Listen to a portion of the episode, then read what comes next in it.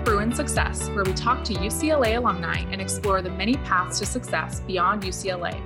I'm your host, Katie Russo, and today I'm lucky to be joined by Dave Eisman, Managing Director at Goldman Sachs and head of the Northwest region and co head of the firm's West Region Advisory Group in the Investment Banking Division. In addition, he serves on the board of directors of the UCLA Foundation.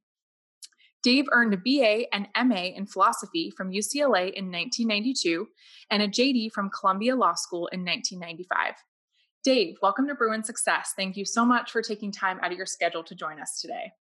Thanks, Katie, and uh, appreciate all that you're doing for the UCLA community as well. Thanks. Thank you. So, to start us off, um, what does a day in the life look like for you as managing director for Goldman Sachs? And um, with that, what is the biggest challenge and reward for you in your job? Sure. So, uh, I'd say, first of all, I'm in a client facing capacity uh, and a lot of corporate clients. And that means that what we do reflects what they do and what their needs are.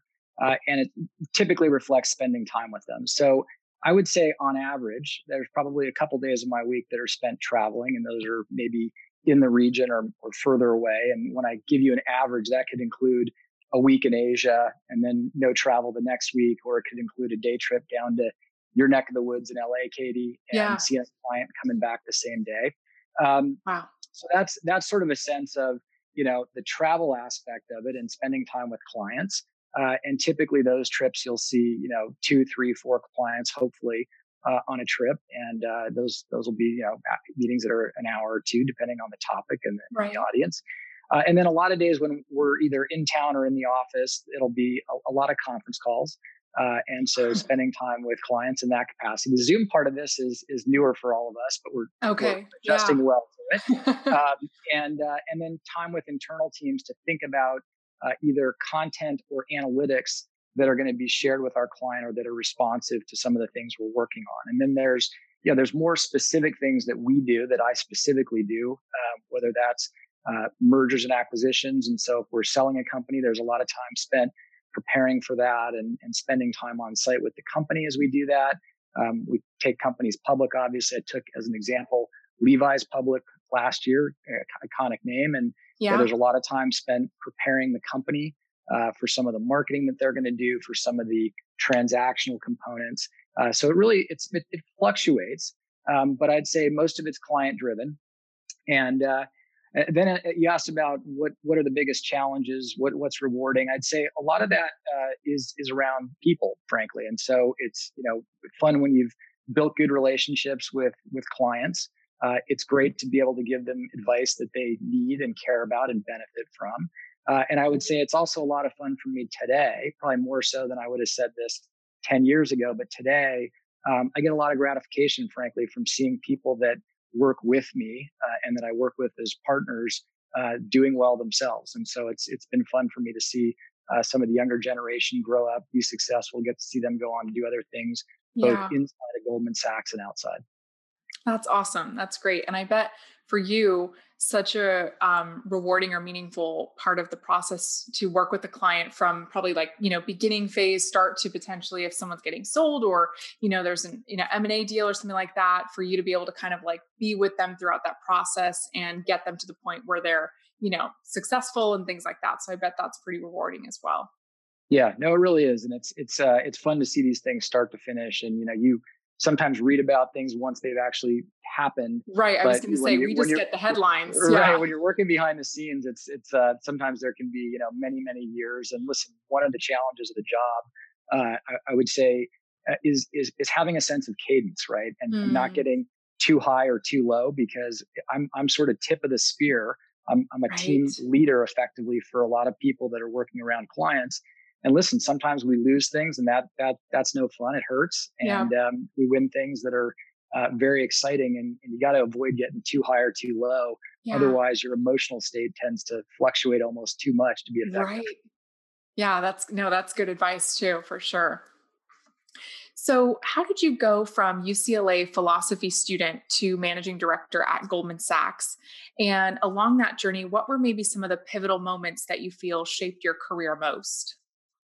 Are you? I, I, mean, is the implication that that's not an obvious path for most people to go from philosophy to? I mean, um, philosophy to Oh man. exactly. So, um, listen, I had an interest in philosophy just based on what I had done in high school and some of what I got exposed to at UCLA.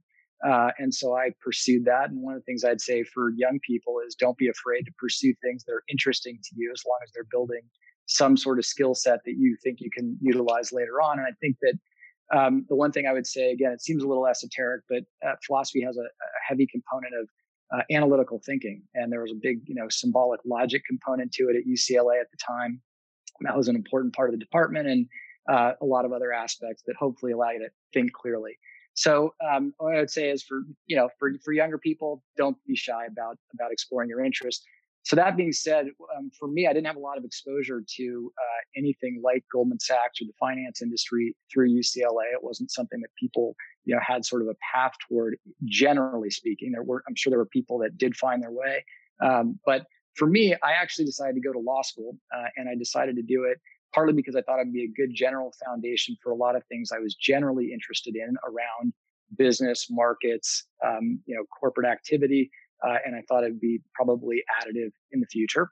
Um, and so I decided as well that it would probably be a good experience for me to live somewhere besides the West Coast, since I'd grown up on the West Coast and at the time anticipated going back to the West Coast so I did I did that. I went to law school at Columbia, except I ended up staying on the East Coast for quite some time. I didn't expect to stay there, you know, 15 plus years.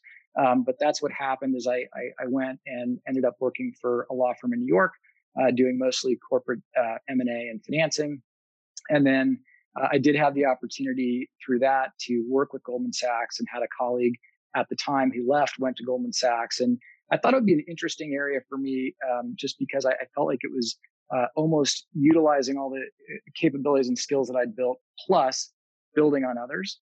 And so I had the opportunity in 1998 to go across to Goldman Sachs initially in the mergers and acquisitions department, uh, and then stayed at Goldman for about 10 years in New York.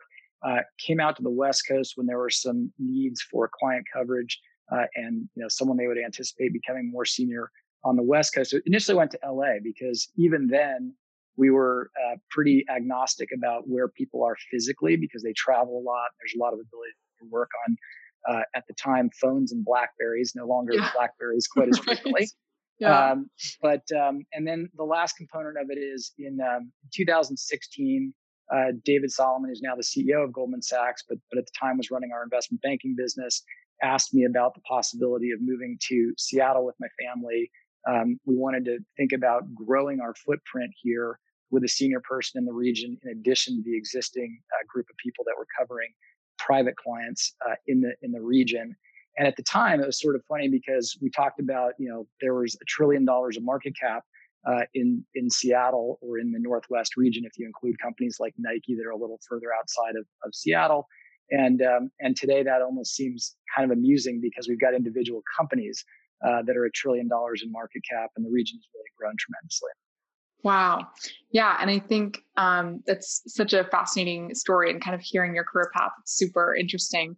And also, I, love your advice of, you know, encouraging young people and students to major or study something that they're interested in because you'll you'll find ways even you know if you're interested in a lot of different things you can find jobs or find industries that allow you to utilize you know a diverse skill set and things like that. So i think that's so important to focus on. You know you don't have to be an econ major to work at goldman right? And um, so just thinking of your background and your career i think that's that's really great advice we tend to look for people we want to be spending time with if we got to be on on the phone or in meetings at two in the morning not uh, not the right. person necessarily knows how to draw right putting out a fire yeah or yes. yeah yeah that makes sense so in our current situation, um, I wanted to ask from your perspective how is COVID um, playing out on banking and the economy, and what do you foresee after this is over? So, uh, look, it's a great question. I mean, first of all, let me say I think we're very uh, concerned about the the way that coronavirus is impacting um, a number of communities across the world, and um, I think a lot of a lot of concern for the people directly impacted by it. Um, that's the first point. The second point is um, you know, having lived through the last, you know, 10 years, let's call it, uh, the last time something like this happened was the financial crisis. And so, from the perspective of someone that sits in the uh, the banking or the financial industry, uh, banks were at the center of that. In part, they were the cause of it, or were perceived to be the cause of it, and and were at ground zero. today, I think it's a very different experience because banks are not only not the uh, sort of cause of what's going on or, or, perceived to be that way, but are also an, an enabler of financings that are going to help clients. Um, and obviously are a conduit for capital to go from uh, now with some of the uh, you know, business loan programs for for that uh, capital to go from the government out into the community. So that that part feels a lot different than it did you know last time around. I think that um, you know the challenging part of what's happening today from a from an anticipation or a, a projection standpoint is you have uh, a, a virus, a pandemic that nobody really understands.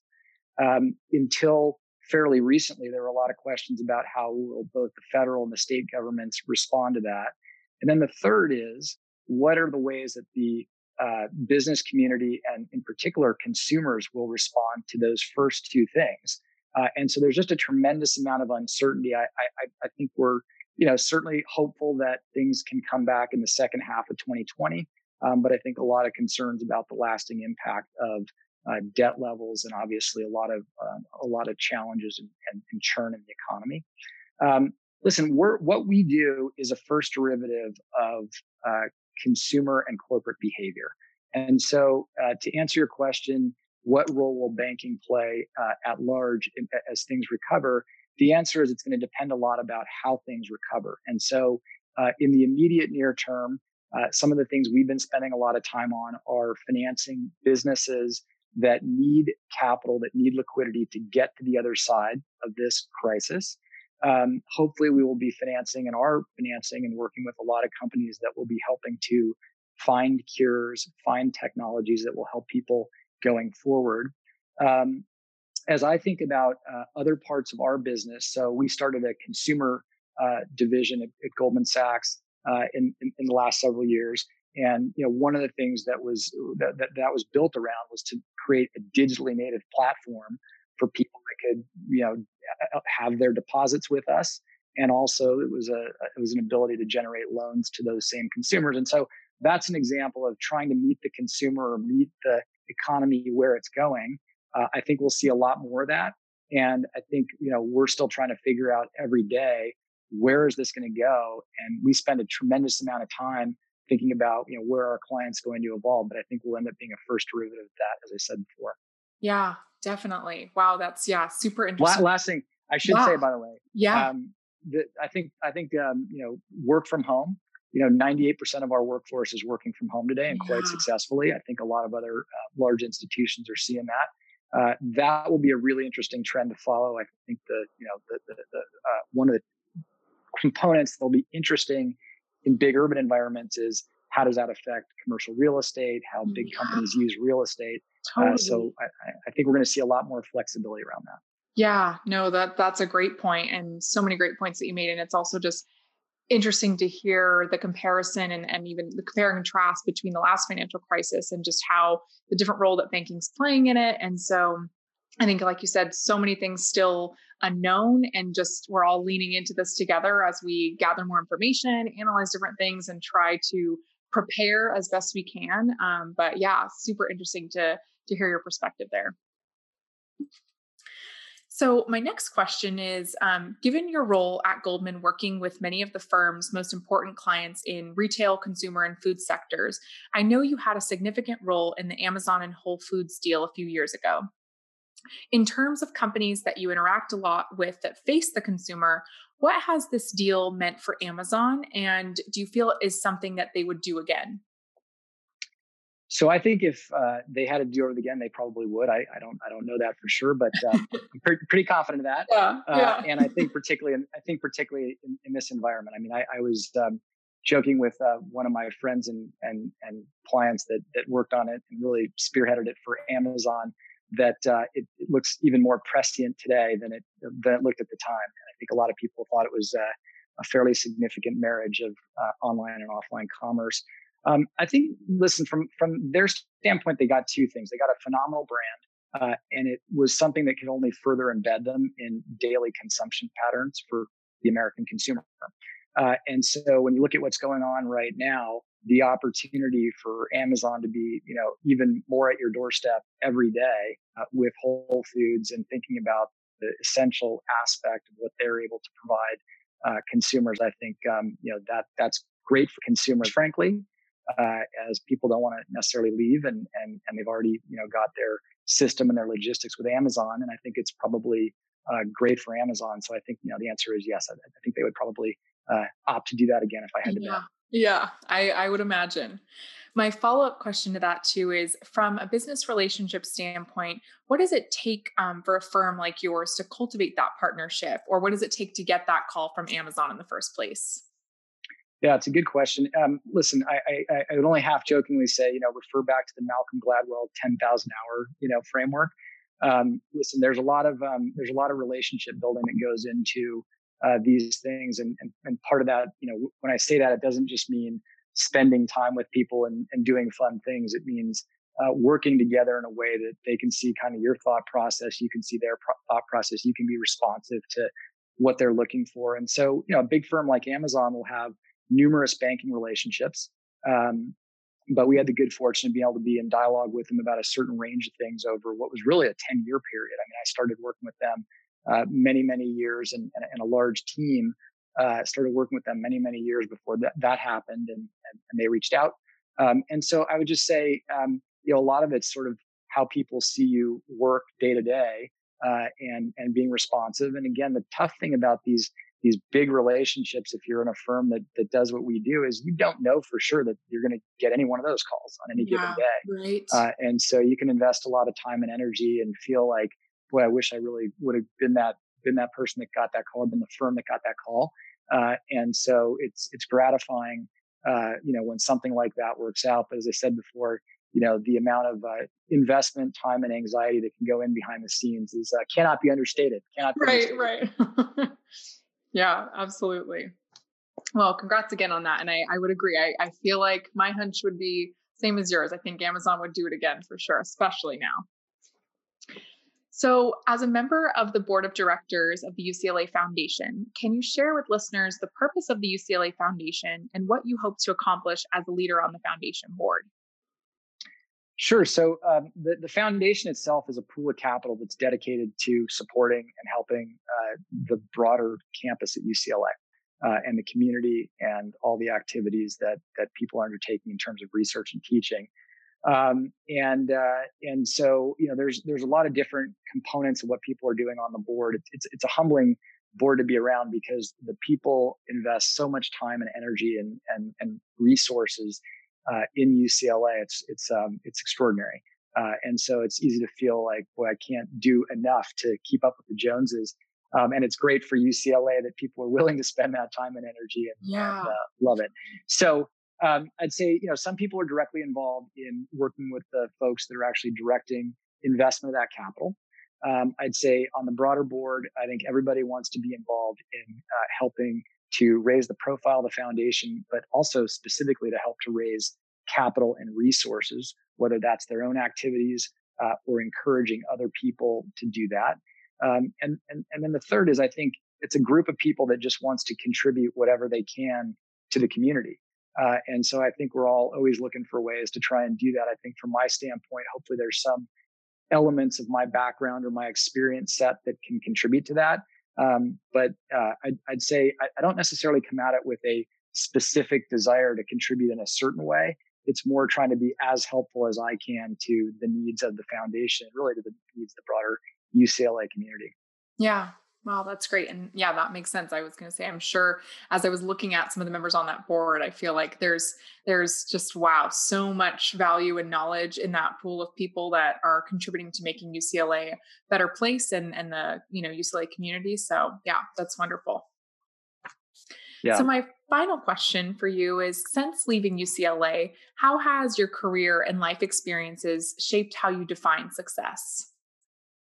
It's a good question. Um, well, I'd say in a, in, a, in a, word, probably time and how you spend your time. Um, I think it's it's probably one of the uh, scarcest commodities that any of us have in our lives. And I think you go through phases earlier in your life where you're trying to, you know, either get your education and your and your and your sort of skill set base that'll allow you to succeed in a career.